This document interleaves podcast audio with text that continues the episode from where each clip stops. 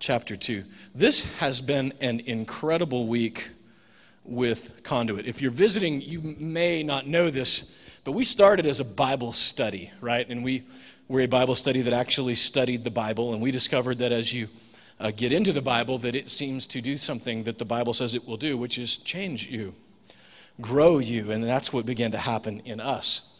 So when we actually uh, were a missions department adding a church instead of a church adding a missions department, that started in April.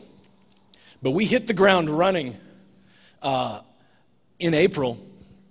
But up until that point, we've been very busy all along. And I, I wrote some notes so I didn't forget anything. But this week, okay, so a couple years ago, we had this vision to uh, build a home in Haiti. Now, keeping in mind, nickel and dime operation, uh, mostly bass players and Starbucks baristas and me. Um, what could we do? We, we had this idea we could build a, a house in Haiti that would, um, actually, a little corner of it is where the pastor will live, but it then will house um, women who have been uh, battered and abused. And the, here's the thing in Haiti right now, the orphan system 50% or more of the orphans are not uh, children like in Africa whose parents have died. They're children whose moms who literally cannot afford to take care of them. And so they give them up for adoption. They leave them on orphanage steps. And so part of what our vision was was to be a stopgap and to keep those babies from being given away. And so this home, one of the steps is it will provide a shelter for a mom who might have two or three kids has nowhere to go, nowhere to turn, and especially now in the current climate. Um, that, that was one purpose of the home. Another purpose is to house the feeding program. Now, the problem is, is from the time we started this home till now, the feeding program has completely outgrown it. So the new use for this will it will become a medical clinic in the community uh, around us, and uh, we have t- teams going. Like Tamara's going to be going down and um, helping to get that thing staffed out. I, I say all that to say that two years and about sixty-five thousand dollars later, this house is, I'm told, is finished this week. Um, we're going to have a ribbon cutting ceremony. a ribbon, I guess you're, I don't know, do you cut ribbons in Haiti? We're going to cut something. Tortillas, I don't know, something. Um, to, to, sort of announce the, uh, the coming of this home. Uh, and that's just one now. In the meantime, it's so funny. God has an ever, it talks about his ever increasing kingdom. Um, and so not only, we just got this thing finished, but we've already bought land that will now serve as a church slash school, because 40% of the schools in Haiti are gone. Um, and a lot of the kids now are actually still going to school, but their school is like a tent, um, a tarp with four sticks, uh, and they're kind of meeting underneath that. Not a great environment. I mean, I know we complain about uh, our schools in America, but if you're meeting under a tarp and sticks, you know, we just we've got to help them. So uh, we've been sending the kids to school that are part of our feeding program, which I'm told is over 200 kids a day. That's what it is right now that we're feeding, as well as sending to school. Uh, and so, if we can then get them back into schools, and th- so this will help us a little bit even to control the education to make sure they're getting a great education. That will be in this new property. We were able to wire the uh, $27,000 and some change that, was, that went to purchase the land. Uh, the next step is we're going to build in Haiti, when you buy the land, then you build a wall around it, which basically signals to the community A, don't take my land and plant stuff on it, and B, that we're going to build something here. And so, uh, that's the first step. That's happening right now. Um, ben Holton, by the way, if, you, if you're new here, Ben is. Uh, ben has been a part of our church from, from the beginning, but has never been here because he's been in Haiti the whole time. And Ben is, you know what? He's just a white kid from Iowa that said yes. And So he's been in Haiti for three months. He is actually coming home today because his grandfather is ill, and so he's coming home two weeks early, but not before the house was uh, finished. So he's coming home. Um, in fact, Mike, Mike, and Kathy, his parents, who are part of our church, are on their way right now. So if, if you think about it, be praying for the Holton family during this time. The grandfather's taking a turn. They don't expect him to last very long. So Ben's coming home. All that to say, that was, uh, that was just in our building in Haiti this week. Uh, we had a women's conference in Haiti this week. Um, a girl named Victoria Bowling. Her husband is one of these evangelists that you know, God says, hey, go to Pakistan, like places where they'll cut your head off with something um, for about, if you love Jesus. That's where he goes, like Sudan, Pakistan, I mean, Muslim controlled countries, not, not messing around at all. His wife uh, also happens to be not afraid, and so she was down there this week. Uh, hosting, and we call it a women's conference because that's what we call them in America, but the, the, women of this church in the community around it, full of single moms, full of women, um, just praying for them, teaching them uh, how to be godly moms. Uh, the reports of miracles and all gr- this great stuff that's been going on this week from that. That happened this week. I say all that to say that when God said for us to start a church, you know, in some ways, this is not in some ways, in every way, man, all this is is a vehicle for God's Spirit to, to get God's Spirit to the nations and to the community in front of us. Um, and what we've been talking about the last four weeks are the four tires on our vehicle, our four sort of building blocks that we didn't make up. They came right out of Scripture. For what would a church do? What would we be if, if, if God called us to get together and to gather? And it's in Acts 2 42. By the way, I'm probably going to be sitting a lot today. I rode my bike for, uh, well, until it begged for mercy. Um, it's a lot of me on a little bike, but um, 30 miles. Now, I say ride, and it's I've occurred to me of, of, late that ride is way too passive of a word. It, it denotes like I'm sitting there while someone else is driving me. That is not at all what happened. I mean, I'm cranking it like a fat guy on a bike going uphill. You know what I mean? Not good. And I'm doing it by myself because it's kind of embarrassing. And, but, um, but I did that for 30 miles yesterday, and I got to tell you, like, I'm not so much that my quads are sore, but I'm really aware of them right now. Like, very aware of my quads, and among other things. Um, Acts 2.42. If anybody happens to have some uh, Ben Gay with them, just maybe leave that, will anoint me with that later.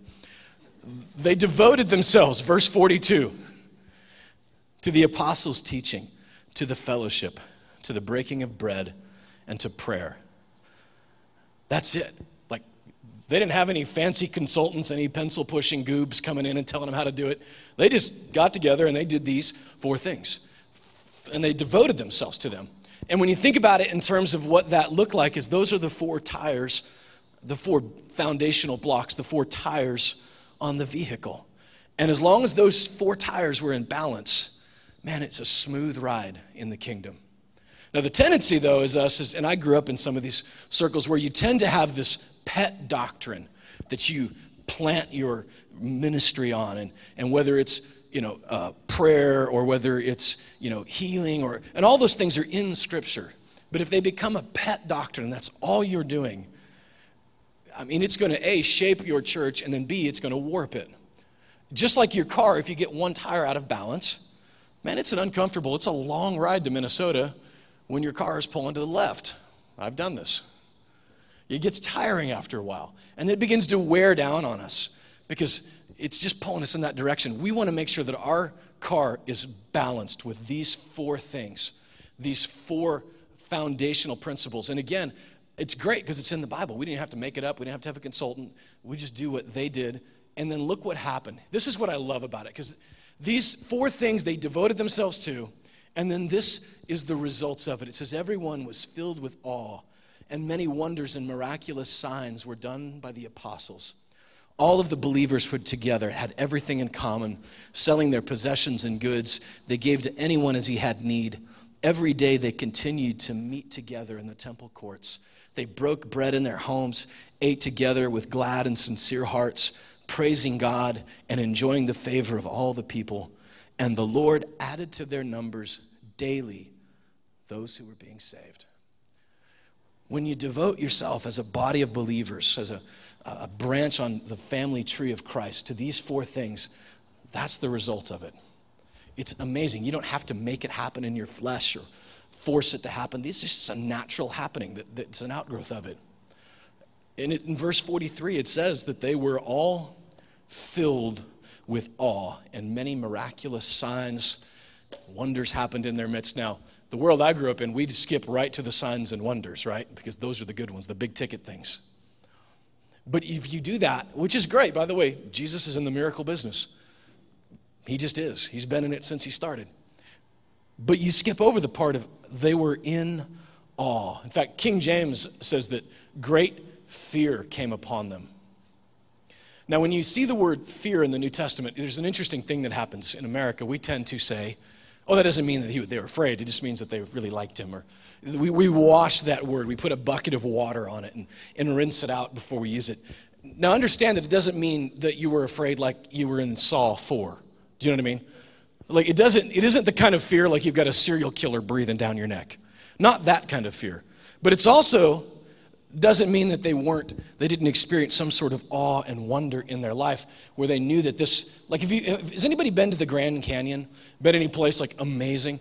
And you stand on the edge of it and there's this sort of fear slash wonder slash amazement slash overwhelming everything don't fall into it kind of feeling that you get when you're standing there because it's you're in awe of it and i think what's happened with, with me anyway is that in the 80s, 90s of Christianity, we kind of went for the Jesus is my BFF thing. Do you know what I mean?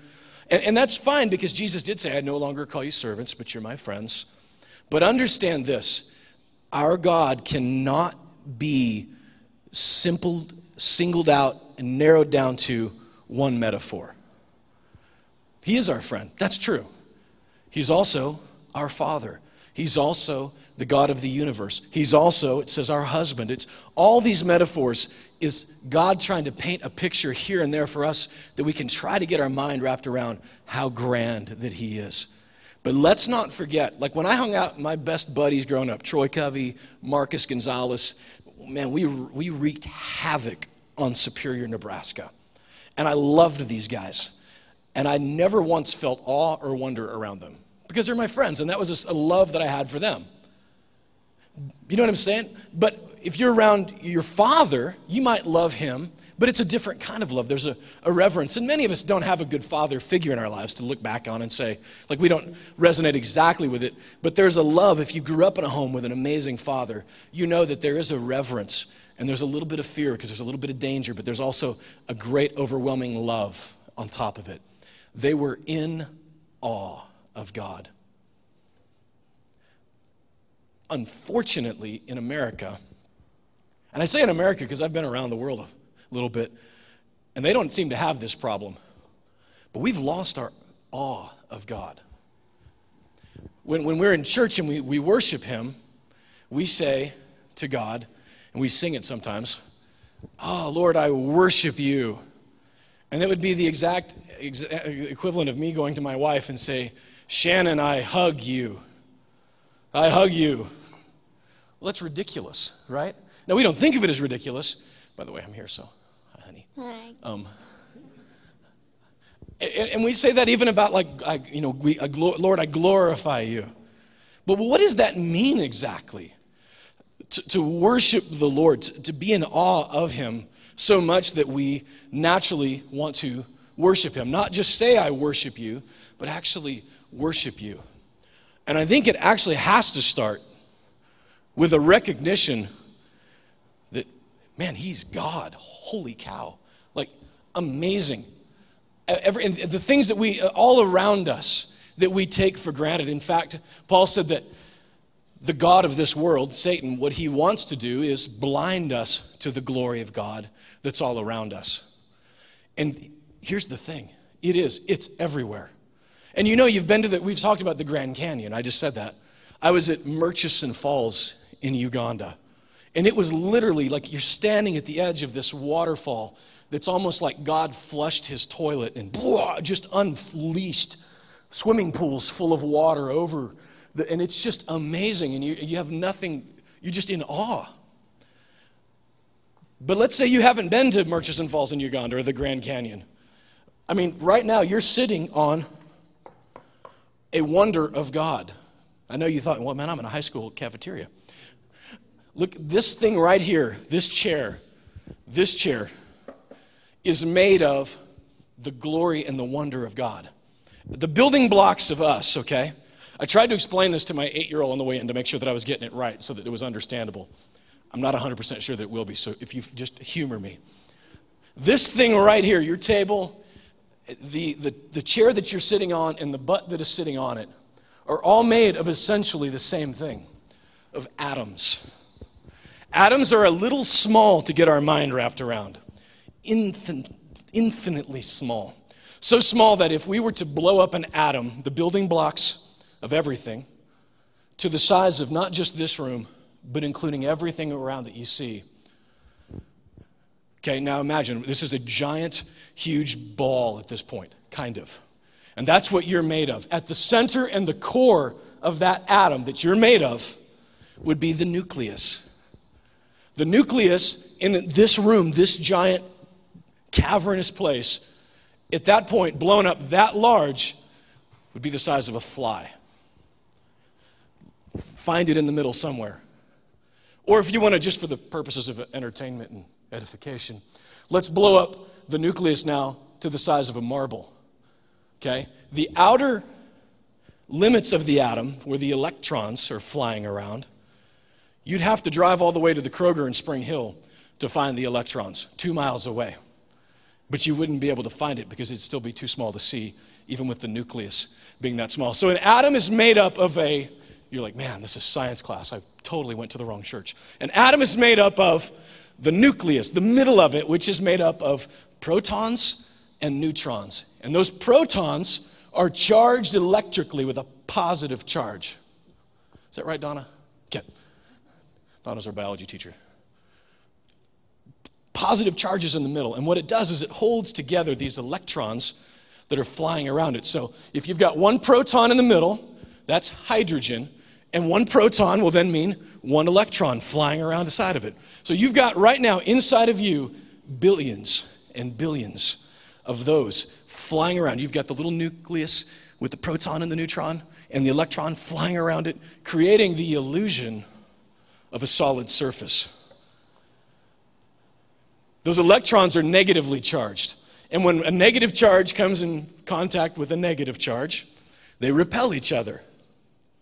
So your buttocks are not actually seated on that chair, that seat. They're hovering 100 millionth of a centimeter above it, which is about as intimate and close as atoms will allow themselves to be with each other.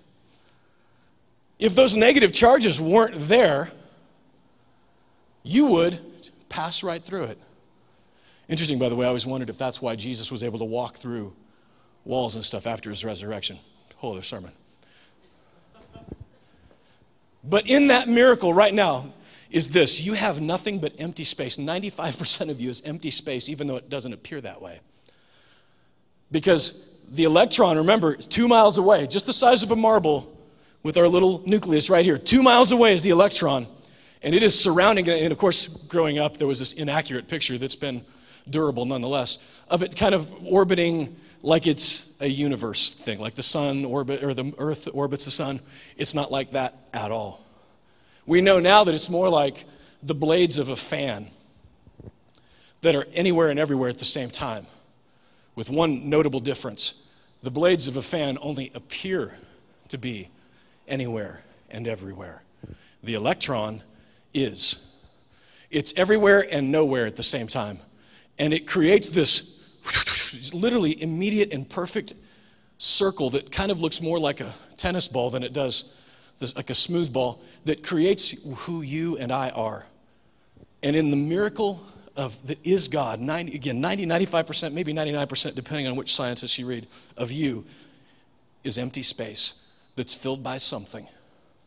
In fact, right now in the, in the mountains of Switzerland is an organization called CERN that has spent billions of dollars to just try to figure out what is this universe even made of? When you look into space, what's it made of? It's got to be made of something.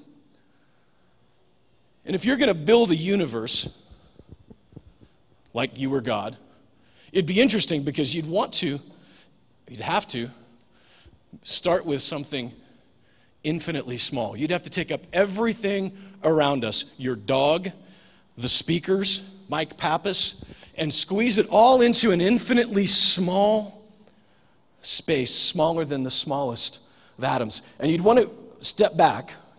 The problem is you wouldn't be able to step anywhere because there is nowhere to a safe place to observe this because it's going to be a big explosion. When God said, Light be, and the universe became.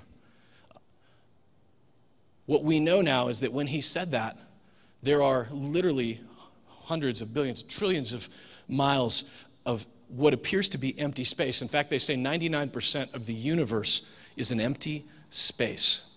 And what CERN is doing, now keeping in mind we can be bitter about CERN and all the billions of dollars, but they did actually bring us the internet, not Al Gore. So thanks to them for that. But what they've been working on now, spending billions of dollars on, is trying to figure out, because right now, what they can't figure out is the universe seems to be expanding, it seems to be contracting. No one really knows. But what they do know is there is some force out there that is keeping the universe from imploding in on itself. Billions of dollars, they built a tunnel that is 17 miles around, or as I like to call it, two laps on the bike. Anyway, 17 miles around so that they can try to get these atoms to smash into each other to try to figure out what this thing is that was dubbed in the 90s, by the way, the God particle. Scientists don't like to call it the God particle because it is an admission that there might be a God. They like to call it the Higgs boson, you know, uh, winky thing. There's all, there's all kinds of weird names they've got for them. But what they don't like calling it is the God particle. Even though they're spending billions of dollars trying to figure out what it is, trying to figure out what it is that expands through the whole universe, this mysterious force that stretches and encompasses everything and holds it all together.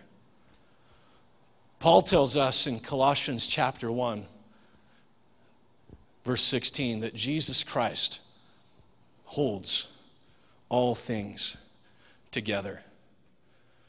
David would write in Psalms that the universe tells of his glory. The universe around us speaks of his glory. Romans 1 would tell us that, yeah, there would be people that would exchange the truth for a lie and refuse to admit, to accept the truth.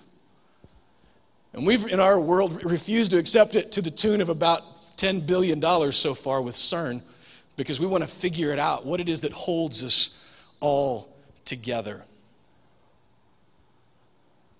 What is it that, when Isaiah said that the whole earth, we sang it this morning, is filled with his glory? We have the we have right in front of us the glory of God in a dumb little chair in a high school cafeteria that is miraculous, but we are blinded to it because we have the, God of this world that would choose to blind us to the glory of God that is around us. And, and the temptation, and get, look, we're going to talk about signs and wonders, but our temptation would be to focus on the spectacular, on the sensational, and miss the supernatural that's happening all around us. The temptation is to miss that when Darren sits on this chair with all of my 200 plus pounds, that I don't pass through it because God is keeping it all together. The core of every atom, every nucleus of every atom, you've got positive protons hanging out together, and it shouldn't work. They're supposed to repel each other. Put two ends of north magnets together or south magnets together, and they repel each other. Those protons are not supposed to do that, and scientists cannot figure it out. They've started in 1910 and have spent billions of dollars trying to figure out what is it force that doesn't seem to match anything. And i'm telling you it's colossians chapter 1 it's jesus christ who holds it all together. We ought to live every day in awe and in wonder just on the creation itself that surrounds us. Just in the trees. And, and we don't have to be tree huggers and granola eaters. Not that i'm anti kind of anti granola but i love trees Just in that alone, we ought to be full of awe and of wonder. But Jesus would go further and say that he himself, in Hebrews chapter 1, verse 3,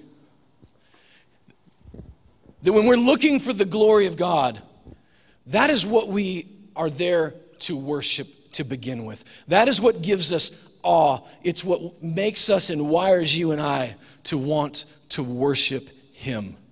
Because when you acknowledge it, and just like in Romans, it says our temptation is to worship the creation instead of the creator. The fact that we're spending billions of dollars trying to figure out what this particle is instead of spending billions of dollars worshiping the creator by feeding his creation. I mean, are you kidding me? You know how much we could have accomplished in Africa or Indonesia or even right in our own country with those billions of dollars if they were spent worshiping the Creator by serving and clothing and feeding and educating His children? We're worshiping, they're worshiping the creation and not the Creator. But look what it says in Hebrews 1. Not only is the glory of God in your cafeteria chair, in the Grand Canyon, in your own human body, but it's in Jesus Himself. In fact, in verse, let's start with verse 2. But in these last days, He's spoken to us by His Son. It, it, it's the writer of Hebrews saying that, hey, in the Old Testament, in the old days, it was these prophets that spoke to us. And they spoke, God spoke to us through that. And now he says, now though, it's different because now I'm going to speak to you through my son. In fact, when you go to Spain, you speak Spanish, right? You, you, go to Mexico, you speak Spanish. You go to French, you speak Frenchish. You, know, we speak languages, but when God speaks to us, He's speaking to us in, well, Sonish. He's speaking to us in Jesus, in that language of what Jesus is. He says, But in these last days, He's spoken to us by His Son, whom He appointed heir of all things, and through whom He made the universe. The Son is the radiance of God's glory, the exact representation of His being sustaining all things by his powerful word. When I talk about the glory of God, and if you've grown up like I have, your tendency would be to say the glory of God is maybe you got the old covenant picture, the big, like the smoke and the lava and the billows and the earthquakes, the big ticket stuff. Or maybe you've grown like, like I did and you, you think glory of God and it's, we called it the Shekinah glory where you, you'd see a haze. It might just be because we'd been sitting in church for six hours and our, our eyes were hazy, but for whatever reason, somebody said they saw a haze. We're looking for those tangible signs. We're looking like, man, I want to be just so full of God that I'm going to walk around. And I actually, in Bible college, you know, this was something we ascribed to that we could walk around and people would just repent and fall out under the power of God. And the, the glory all over us.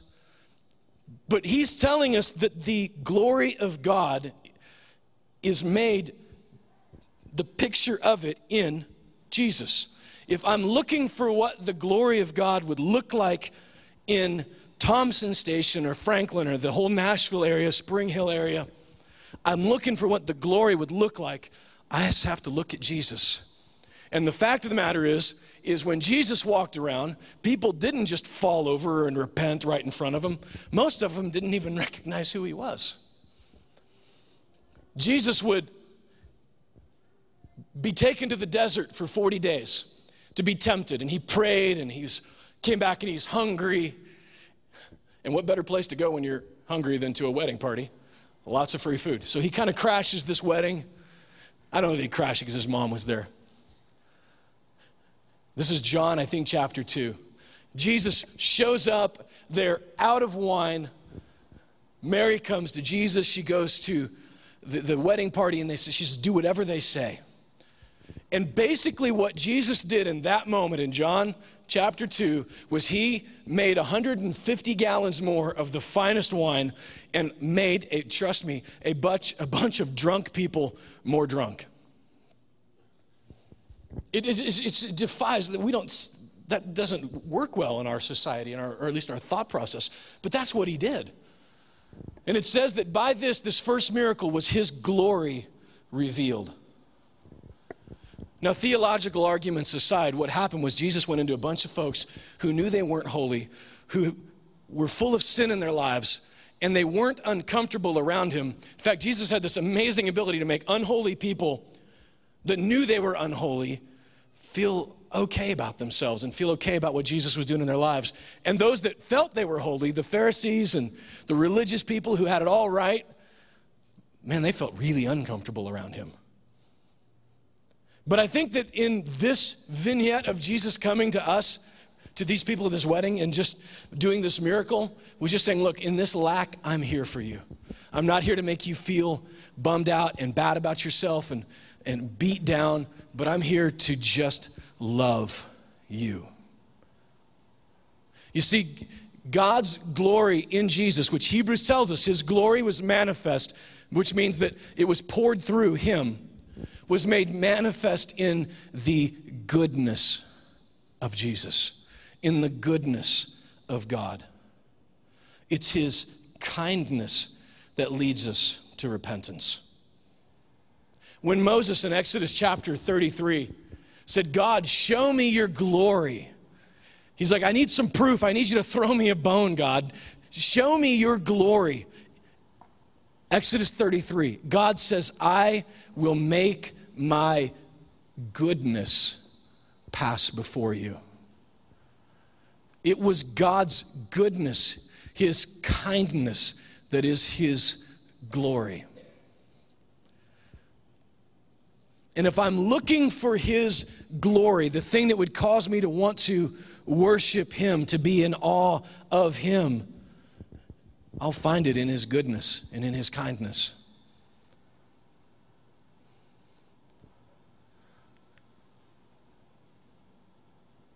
First Chronicles 16. The tabernacle, the, the temple is finished, and David brings all the men together and they're going to worship God, and his glory is filling the temple. And it says that they fell down on their faces and they worshiped him by singing, Your goodness, God, is forever. Your kindness, your mercy endures forever. It's the song of David. A song, by the way, that Habakkuk or Habakkuk, depending on your pronunciation, Habakkuk 2 tells us uh, the, well, no, I'm sorry. Jeremiah 33 tells us that that song will be restored the song of his goodness. We want to see the glory of God. We should start singing songs of his goodness. Those songs that are prophesied that would, re, re, would be restored, would be back in our world, in our own modern day songs, the goodness of God. It's his goodness that is the glory of God. And when we encounter the goodness of God, the glory of God in His kindness, and over and over and over again, we see the picture of God in Jesus. We see that He healed the sick, that He raised the dead. But man, He just loved on some sinners. He loved on some folks that were unlovable, that were untouchable, that were undesirable. And it was that goodness the radiance of God manifest in him. That's a God worth worshiping. That's a God worth being in awe of.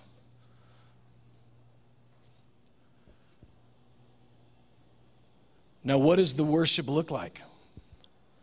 Our tendency would be to say, well, we sing. And, and of course, that's a part of it. I mean, David wrote the book of Psalms for crying out loud, right? All these songs Songs are an integral part of our worship to Him. But they're not it, they're not completely it. There are other ways that we bring worship to the Lord. Go with me to 1 Corinthians 6. There are other things that we do that bring glory to God. One of them, while you're at 1 Corinthians 6, I'll tell you about it, is found in Matthew chapter 6. He says, Let your light shine before men, that they might see your good works and glorify God. When we are serving the least of these brothers of mine, as Jesus referred to them, man, we're, we're worshiping the Lord. We are bringing glory. We are talking about how awesome He is, showing how awesome He is through ourselves, bringing glory to Him through our good works.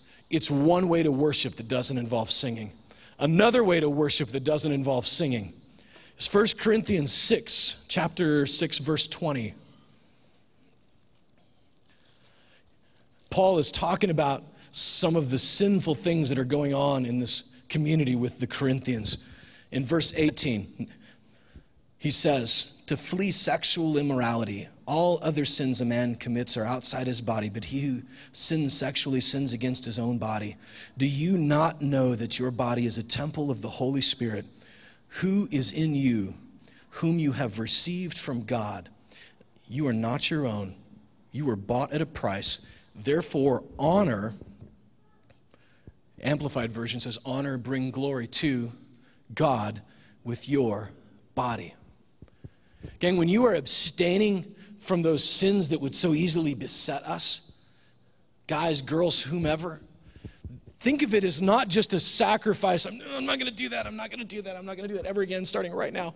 It's an act of worship to the Lord that I'm throwing aside these things that I can honor God, I can glorify God, worship God with my body by what I abstain from doing, by what I don't let myself, the roads I don't go down. If I don't let myself go into that, young couples or, I mean, heck, old couples, you know, we live in a society where, you know, some of you guys have had to start over. And let me tell you what, those, those things that God said, flee fornication, those still apply today. He, he didn't say that because he wanted to be a giant buzzkill and ruin your fun. He's trying to protect you, to keep you from your spirit getting connected to another spirit that it ought not to be. But what he says ultimately is this I can worship God by walking away from it. It's an honor to the Lord. It's an honor to the Lord when we're doing good works. It's an honor to the Lord when we're singing to Him. And it's a reminder to us this morning. Hopefully, you're reminded. Hopefully, your eyes are opened this morning to the glory of God that is all around us. Because if we want to see the signs and the wonders, and you hear that all the time, why don't we see those in America? Why don't? Maybe it's because we've lost our wonder and our awe of God. The, some people have described the fear of the Lord as the constant awareness of the there-ness of God. Maybe we've lost that.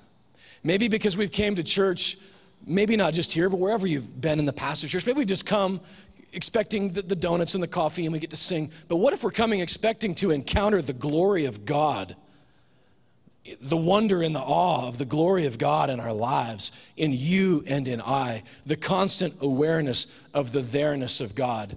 The there-ness of God in a chair, the there-ness of God in a book, the there-ness of God in the person sitting to the left or to the right of you, the there-ness of God in the worship that we're bringing to Him, the constant awareness of the there-ness of God. Maybe we've lost that, and that's why the signs and wonders that we so desire haven't come because we're seeking signs and wonders, we're not seeking God. And we're going to talk about that next week because signs and wonders are there. Don't get me wrong. I, have called them the shock and awe campaign for God's ground war okay you guys are the, the, on the ground we're all on the ground god occasionally like mark mark bowling the guy i talked about a little bit ago if you're in sudan and you're saying hey allah is not god and jehovah is yahweh is god let me tell you what sometimes you need someone to get up from a wheelchair okay because otherwise people want to cut your head off god sends that in wham shock and awe but if we're seeking the shock and awe we begin to worship his creation Miracles are His creation. He is God. Miracles are just the gravy on a really great bowl of potatoes.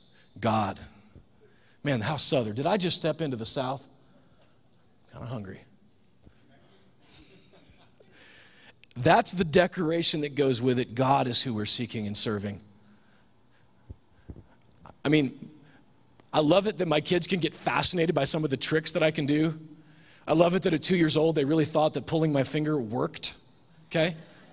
But if all they're doing is coming to me for the tricks that I can do, and not because of dad himself, it's, it's sort of a warped relationship. If all I'm doing is going to God so I can put the slot machine down and see what comes out, that gets a little old in the relationship. We ought to come to Him in awe and in wonder, knowing that I'm in my dad's house man, some things are just going to happen that are awesome while I'm there. But I'm not there to see the awesome. I'm there to spend time with dad, and everything else is just a fringe benefit. And my challenge to you this morning, my challenge to me, because I want you to know that in some ways I have absolutely no business standing up here and teaching this to you, because I've struggled with this in my own life. To, to be, I mean, I talk about it, I get it intellectually, but I'm walking around and I don't live like I'm constantly aware of God being there. It's something I'm striving for, it's something that I desire, but I'm not there. But I challenge myself and I challenge you this morning to remember that God is who we worship. That we don't need to just stand there and say, I worship you, Lord, I worship you, Lord, any more than I'm going to stand there and say, I hug you, Shannon, I hug you, Shannon. That my life needs to re- be a reflection of that worship through the abstaining from things. And believe me, there's a whole lot more. If you want a great thing to go study, go find out the different ways to worship God in the Bible that don't involve music, all kinds of them. But the challenge is that we live in a state of awe and of wonder that commands the worship. That when I'm abstaining from those things, that it, it's in, out of awe, it's out of reverence to God.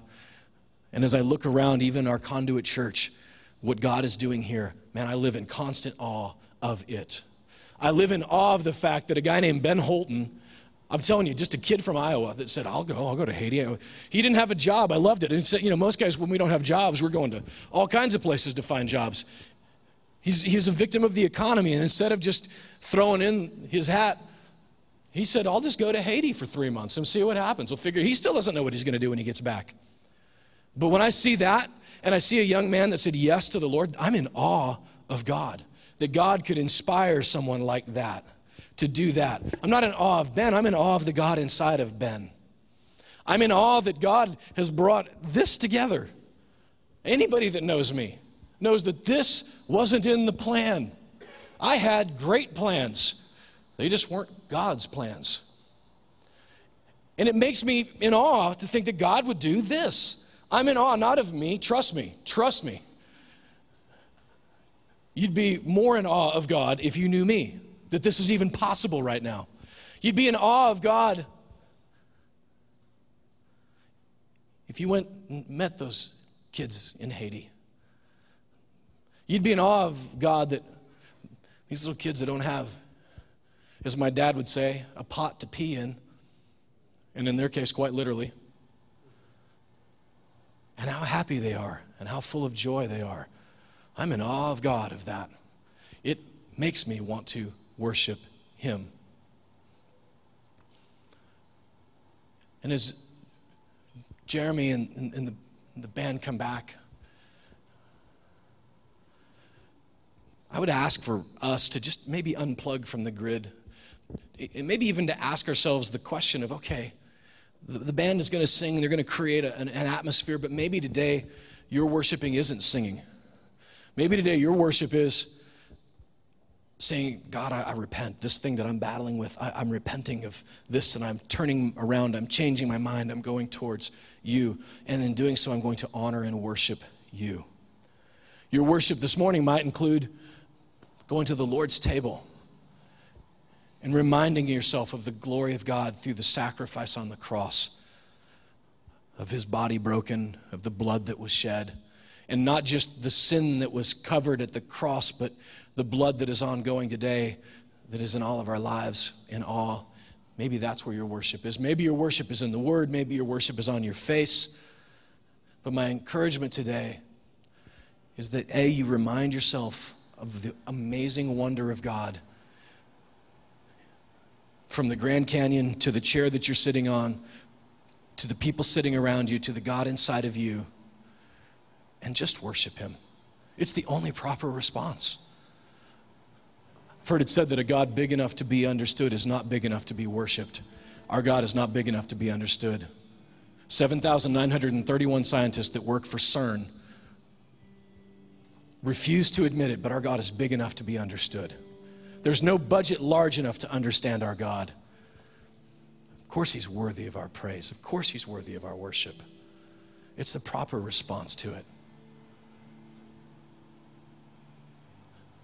So, would you worship with me this morning, knowing that in His presence is fullness of joy? If you're battling sorrow or depression in your life, man, get into the presence of the Lord.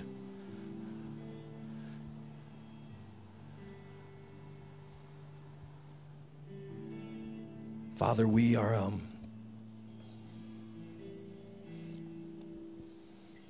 in awe of you. Would you forgive us, God, for worshiping your creation more than you? Even the things that you've done, the miracles and the amazing things in our life, forgive us for worshiping and focusing on them and not focusing on you.